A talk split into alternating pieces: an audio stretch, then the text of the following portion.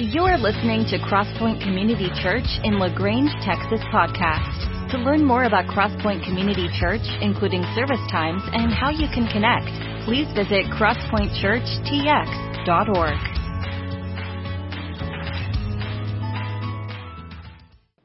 Well, it's football season. And, uh, yeah, exciting. Maybe. It depends on who your team is, I guess. And, uh, anyway, there's a story about a young man who's wealthy. He's a politician and he's religious. He's grown up in a religious home. And he hears the stories of Jesus. He hears the stories of, of what Jesus is doing, of the stories that he's teaching, the teachings that he's doing, and the, the authority and the miracles that are happening. And so one day, because he's a good religious guy and he wants to go to heaven, he wants to have a relationship with God on another level. He goes and he sits down before Jesus and he says, Hey teacher, you're a good teacher and I want to know what I need to do to etern- earn eternal life. And so Jesus, doing what a good teacher does and what Jesus did consistently, he turned his question and he asked him a question and says, how do you know that I'm good? Which made the young man think for a little bit. And then while he was thinking, Jesus responded and he said, this is how you can earn eternal life. Follow the commandments. And he said, hey, do not murder, do not steal, do not lie, do not cheat, and kind of listed all of them off. If you do those things, you will earn eternal life. Well, the young man said, well, I've already done all those things. I've grown up in and around church. I'm religious. I've followed all of those things as a young man all the way up until today. I've never crossed any of those lines or any of those paths in a bad way. I am extremely religious. Jesus says, well, if that's true, then the next thing that you need to do is you need to sell all of your possessions and then come follow me. Well, the young man was extremely wealthy and had spent a lot of time on his on his money and had worked that up. And so that's one thing that kind of had put him in a position of authority. His image, his everything he was about was about built up because of the fact that he had great wealth. And so the scripture tells us that he was saddened by the fact that that was the requirement that Jesus had for him. I think the reason that Jesus had that requirement for him was because that was his idol in his life. That was the very thing that gave him worth and value. And Jesus said, if you truly want eternal life, if you truly want to be a follower of me, you've got to give up that thing there that's a stumbling block for you that you've raised up so that people will look at you and applaud you. You need to give that away. Because the guy asked the question, what do I still lack? He said, what you need to get rid of is this idol. And so the young man, it tells us that he walked away sad because he couldn't give up. He couldn't make such a radical decision to give up his possessions and then to follow Jesus. One of the things about being a follower of Jesus is that there are times where God will ask us to make some radical decisions. And the reason that He wants us to do some radical things on the outside is because He knows that it will lead to heart transformation on the inside. And so for this young man, it wasn't just about the money, it was about the fact that Jesus wanted to do some heart transformation on him. And he wouldn't be able to do that if he still was able to run back to the very thing that he thought gave him worth and value and satisfaction. So he had to get rid of those things so that he could truly follow Jesus and go to the places that Jesus had for him to go. And the same thing is true for us. Is that the Ten Commandments aren't things that we just check off on. But that there are guardrails and directions for us that we know how to love God and to worship God and how to love our neighbors. And those things guide us. And there's some external things that we have to give up along the way so that the heart transformation can happen and move us in the direction of Jesus. Even in Galatians chapter 3 verse 24, Paul tells us, he says that Jesus didn't come to abolish the law, he came to put it before us to move us in the direction of where Jesus was at. And, and Jesus even tells us that in Matthew chapter 5. He says this, I tell you the truth, until heaven and earth disappear, not even the smallest detail of God's law will disappear until its purpose is achieved. In some of your translation, it'll say even one dot of the I won't be erased or one little crossing of the T won't be changed. Okay? That that is the smallest detail. Don't misunderstand why I, Jesus, have come. I did not come to abolish the law of Moses or the writings of the prophets. No, I came to accomplish their purpose or bring them to fulfillment. So if you ignore the least commandment and teach others to do the same, you will be called the least in the kingdom of heaven. But anyone who obeys the, king, the God's laws and teaches them, they will be called great in the kingdom of God. Here in Matthew chapter 5 verses 17 through 19, Jesus teaches us to live the commands. That we are to live them out. That this is what moves us in the direction. This is what it, again, looks like to love God and to love our neighbors as we live out these commands. And the only way that we can live them out is if we know them by studying them and by obeying them. First reason, why should we study the Ten Commandments? One is because we get to know who God is. The one who gave us the law, He gave it out of His heart and His character and His mind. So as we study the Ten Commandments, we get to know who God is, His character and His heart. The second reason we should study the Ten Commandments is because we live in a world where we need to have some ethical standing. I teach one of the classes I teach in college is an ethics class. And it's interesting to me to see how much things are, some things, many things are not black and white anymore, but we live in a world of grays. And because of these world of grays, basically what it is is that we draw a circle around ourselves now, and if it fits here in my circle, then that is the right thing to do. And if my circle bumps into your circle, well then my rights overwhelm your rights, and I am right, you're wrong. And we see it all over, right? We see it in Facebook, Instagram, all these different places. It's, and so we one of the reasons that is, is because we have gone from some black and whites to everything is gray, and in particular, your gray and mine is black and white. And if it overcomes yours, then I'm sorry, you're wrong. And that's kind of the world that we live in. And so here, Jesus, and through the Ten Commandments, we understand that there are some absolutes. There's, there are some places, yes, there are grays in life, but there are also some absolutes. And for us to understand how we can live life in an ethical way, one where we love God, but also how we respect other people in that way. When we love other people, when we love God well, we fulfill those commands. Another reason to study the Ten Commandments is again what we just talked about, is it moves us in guardrails toward Jesus, to know Him, to love Him, and to understand Him. So why do we study the Ten Commandments? Let me put it another way, Jesus says. Let me put it another way. The law is our guardian until Christ came. It protected us until we could be made right through faith. Again, that's Paul's writing to us about the guardrails of Jesus in Galatians chapter 3 verse 24. So why study? For knowledge, for ethics and how to do life with other people, and then also to be drawn to Jesus. Well then why do we study Him? So we can know Him, to obey Him. Listen, let's be honest. Whenever I talk about the Ten Commandments, most of you are going, okay, let's see, I know I'm not supposed to kill. I know I'm not supposed to, and, but we struggle with maybe knowing all ten of them off the top of our head. So if we know them and study them, then we can obey them. Some are easy. So why do we obey the Ten Commandments. Exodus chapter 20, verses 1 and 2. This is where we're going to camp today. So if you have your Bibles, open up there. If not, it's going to be on the screen. Exodus chapter 20, verse 1 and 2. Then God gave all these people instructions. Now all these people are the Hebrews that have come out of Egypt. So there's thousands upon thousands of people. God's been talking to Moses, okay, all the way up from Exodus 1 to chapter 19. He's been talking exclusively to Moses. But in chapter 19, he tells Moses, hey, you and I have had this great relationship, but I want to extend this great, great relationship beyond just you and I to all of the people that I've brought out of Egypt. And so now when I'm talking, it's not just you and I, Moses, but it's all of the people. And so the script has been flipped, it's been broadened, okay? And so here in Exodus chapter 20 verses 1 and 2, God's talking all, to all the people that have come out of Egypt. And here's what he says. The God gave all these instructions. I am the Lord your God who rescued you from the land of Egypt, the place of your slavery. Why obey the commands? Because of who God is the characters who he is. I am the Lord your God who brought you out of Egypt, that brought you out of slavery. Again, as we study the commandments, as we study the scripture, we get to see the heart and character of God. We understand how we can love him and then also how we can love other people because of who God is. Exodus chapter 20 verse 1 and 2 again.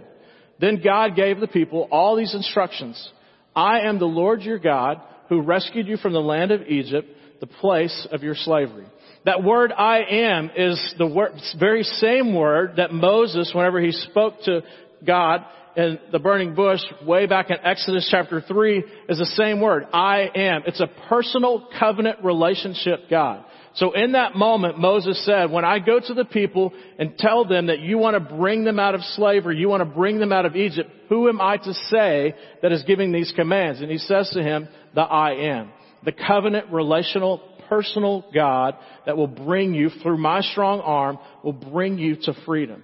And so here again, he's reminding the people, hey, the I am, the Lord, your God, the personal God, not just Moses' God, but the, all of our God. We have a relationship when he's brought us from Egypt into freedom. So then we know who the God is. Who is this God to us? Exodus chapter 20, verse 1 and 2. You see the pattern? We're going to keep going back. Then God said to the people all these instructions. I am the Lord, your God, who rescued you from the land of Egypt, the place of your slavery. A personal God. He's your redeemer. He's your rescuer. He's your savior. He's brought you out of a place of slavery and sin to a place of freedom.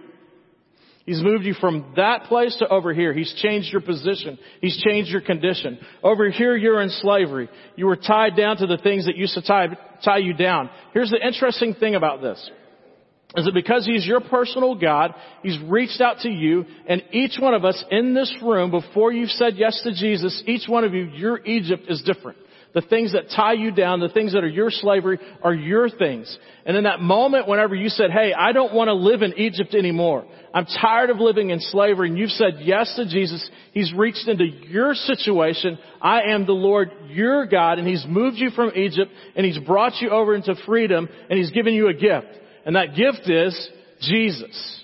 And so now what we're experiencing, what we're trying to work out is we know how to live under slavery. We know how to live in bondage. And now we're trying to figure out as followers of Jesus what it looks like to live in the land of freedom. It's like this thing that happens at Christmas. You give a child a gift and they open it and then what do they do? They go to the next gift. They're like, oh, that's cool. And then they go to the next gift. Why? Because they see another present. They see another gift. Some of you do this in your own life because you have this newfangled thing called a phone. And in that phone, there's all kinds of things and you think to yourself, wow, I see other people doing really cool things with their phone. I wish I could do that. But you don't put in the time and effort to study your phone, to read the instructions, to get the full benefit of the technology that's before you. Some of you have computers that you've done the same thing with. This is how we experience life with Jesus many times is that we've been brought from slavery, we've been tied down, now we're brought to a new life. We've received the gift of Jesus Christ and we're like, oh, that's cool. I'm a Christian. And we sense that we've got this little ticket to heaven or whatever it is you think that you've got and you never pull the gift out of the box and truly read the instructions and understand that the bells and the whistles and all the different stuff, there might even be a little button that you push and money comes out, right? But you don't know that because you haven't read the instructions. And so all this stuff, you don't fully experience everything that God has for us, whether that's the gift or the phone or our relationship with Jesus Christ, because we're afraid of whatever might be of the unknown over here. And God's saying, listen, I have come to give you a rich and a sustaining life, an abundant life, but you're tied down over here and you're, you don't like living over here, but you at least know it. Instead of coming over here to the gift that you've been giving and pulling it out and play with it. And listen, you may not fully understand it. There may be some things, there's some bells and whistles that you don't quite get, why they work and what they do, but keep examining it, keep playing with it, keep experiencing it, because when you do, then you'll receive the rich and satisfying life that God has for you. Because He's brought you out of bondage into freedom. You once could not see, but now you can you were once lost, your GPS wasn't working, it was recalculating, recalculating, recalculating. Now your GPS works. All these different things, all of that is because of what God did when you said yes, He moved you from your slavery, from your Egypt to your place of freedom, and He has a gift for you in the salvation of Christ and life that is sustaining. So who are we? That's the thing that we're struggling with is who are we? We still think sometimes the lies that we live in slavery and we're over in Egypt when actually we're over here in the land of freedom. Then God says, He gave the people all these instructions. I am the Lord your God who rescued you from the land of slavery, rescued from the land of Egypt to the land of slavery. Once you were free, once you were slaves, but now you're free. Now let's flip back to Exodus chapter 19. So before he gives them the laws, he tells them who they are. The gospel always comes before the law. So, right? So Exodus um, chapter 19 verse 6 says this. Now, if you obey me and keep my covenant, again, this relational God that we have, you will be my own special treasure. Okay? We're not junk. We're not slaves. We're not, we're not, there's not a whole bunch of. We are a unique, one of a kind masterpiece. From among all the peoples on earth, from all the earth that belongs to me, of everything, you are a special treasure, one of a kind masterpiece, and you will be my kingdom priests and a holy nation.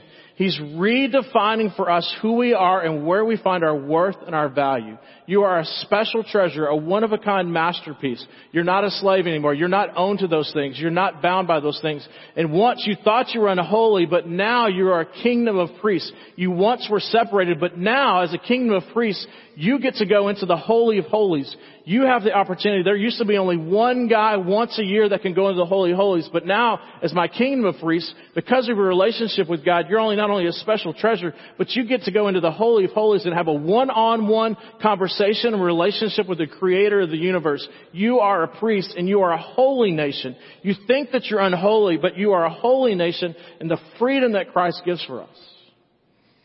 Moses here is saying, listen, you are more than you realize. And Christ has given us that, that you are a special treasure.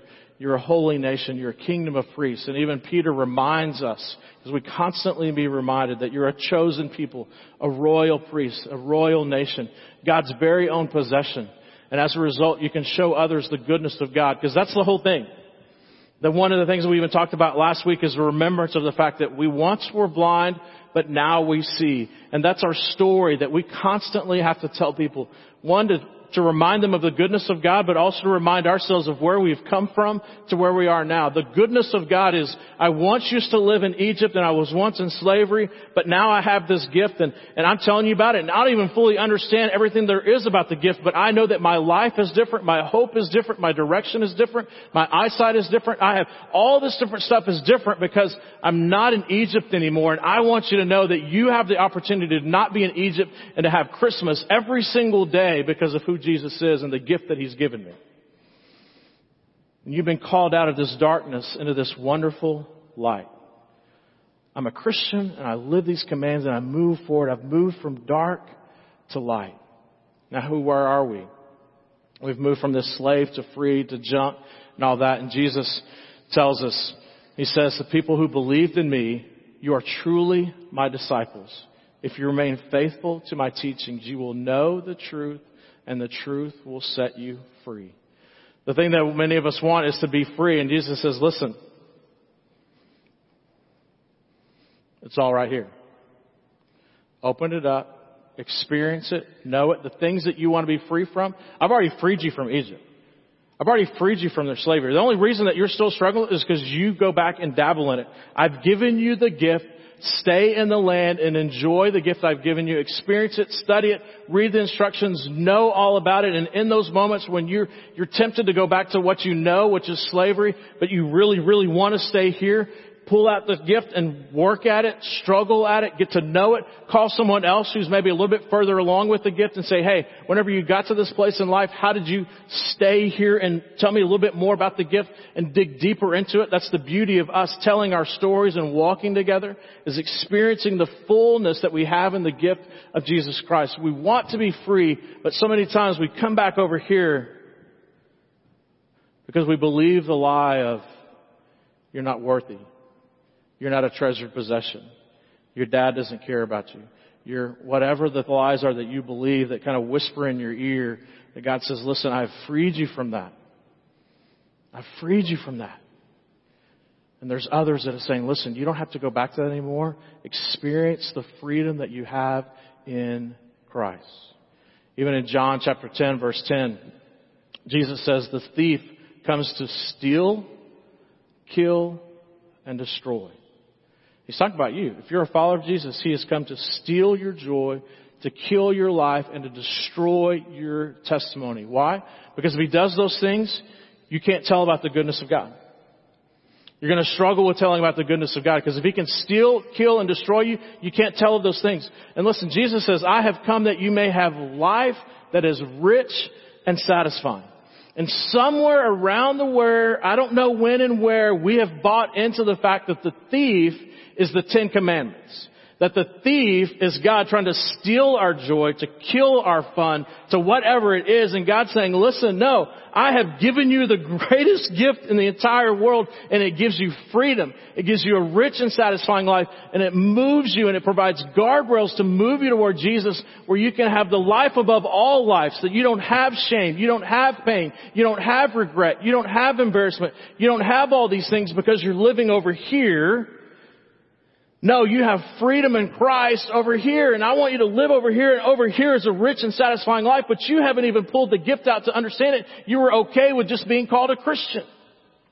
Jesus says, I have so much more for you than just a label. I want you to understand what it means to be free and to live in Christ and to have a rich, satisfying life. And you may have money, you may not have money.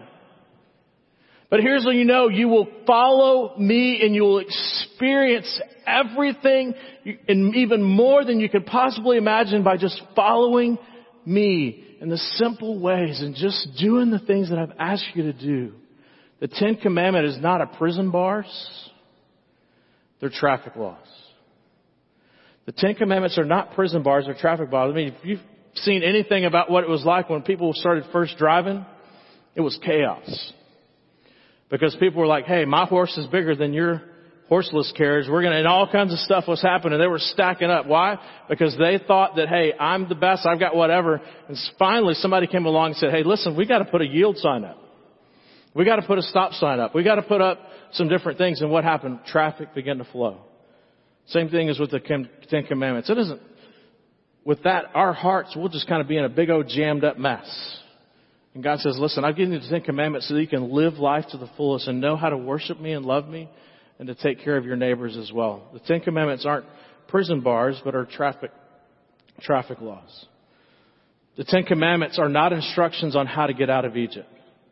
Again, I think one of the views of Christianity is that if we check off some boxes and if we do all of the right things, that God will love me, God will save me, God will do whatever, and we're kind of working on this thing of where we've got a, the scales of balance, and that if I do enough good things and that that's how God loves us, that's exactly the opposite. As a matter of fact, if you're working off of that system, you're over here in Egypt, and you're trying to earn your works, you're trying to do enough good things so that you can hopefully, God will see you one day and go, oh, he's, he's, he's made it. His, his scale is high enough.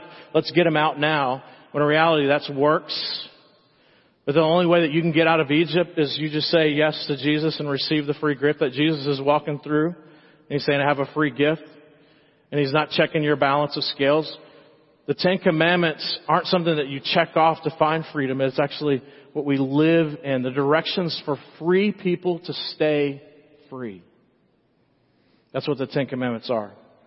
The law comes after the good news. They'd already been freed from Egypt and then they received the commandments. So many people, so many times even us, we view Christianity as I've got to do this, I've got to do this, I've got to do this, because we're still trying to earn the favor of God.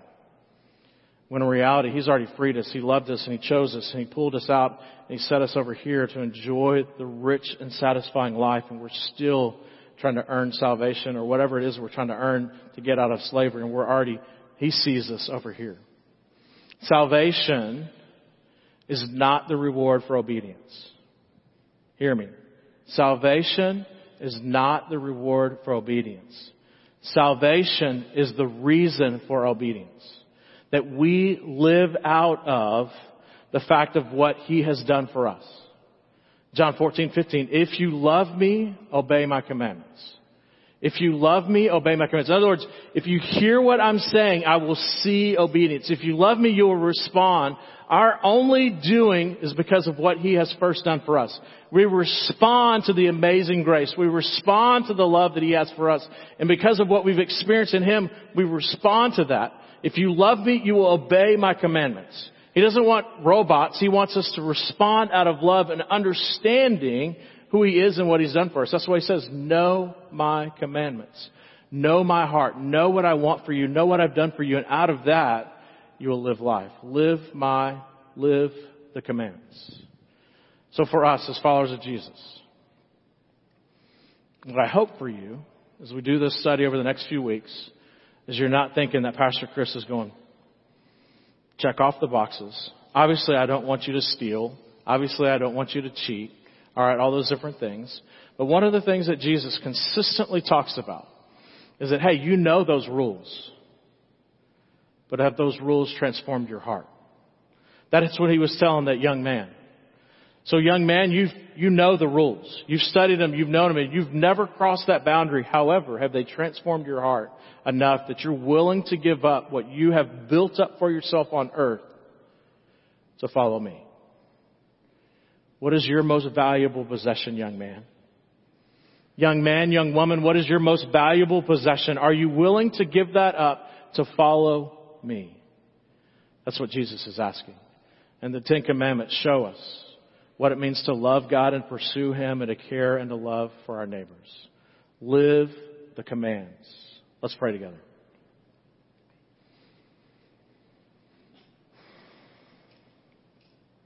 Heavenly Father, we thank you for the gift of Jesus. Father, we thank you that you've brought us from Egypt and slavery to freedom. Father, we thank you that we don't have to earn our salvation by trying to do more good things than bad. It's an impossibility. Father, I thank you for the gift that we have in Christ. Father, may we experience it. May we pull that gift out of the box. May we enjoy it. May we spend day after day and week after week experiencing the resource and the gift that we have in Jesus. The relationship, the depth of the relationship that we can have with you through Jesus. Father, the ability to to express our concerns and our hurts and our pains to you. The Father, our needs and our wants that maybe it is that we just need some financial help. And Father, that listen, you say, ask for and you will, we will receive. As your children, you're for us, not against us. But Father, we don't even, many times we never even take the gift out of the box. And we ask why and we ask what. And Father, the answers are there. We just need to seek and to know and express and to, and to understand the gift that you've given us in Jesus. Father, I pray this morning and these next few weeks as we study your word and study your commandments that we fall deeper in love with you. And we do that as Jesus says, if you love me, obey me. And that our neighbors and our friends will see us loving you and obeying you and want to know who this Jesus is. It's in your Son's name that we pray. Amen. Thank you for joining us for the Crosspoint Community Church podcast. It is our prayer that this message was encouraging to you as you follow Jesus. For more about Crosspoint Community Church, you can find us online at crosspointchurchtx.org. Have a great week.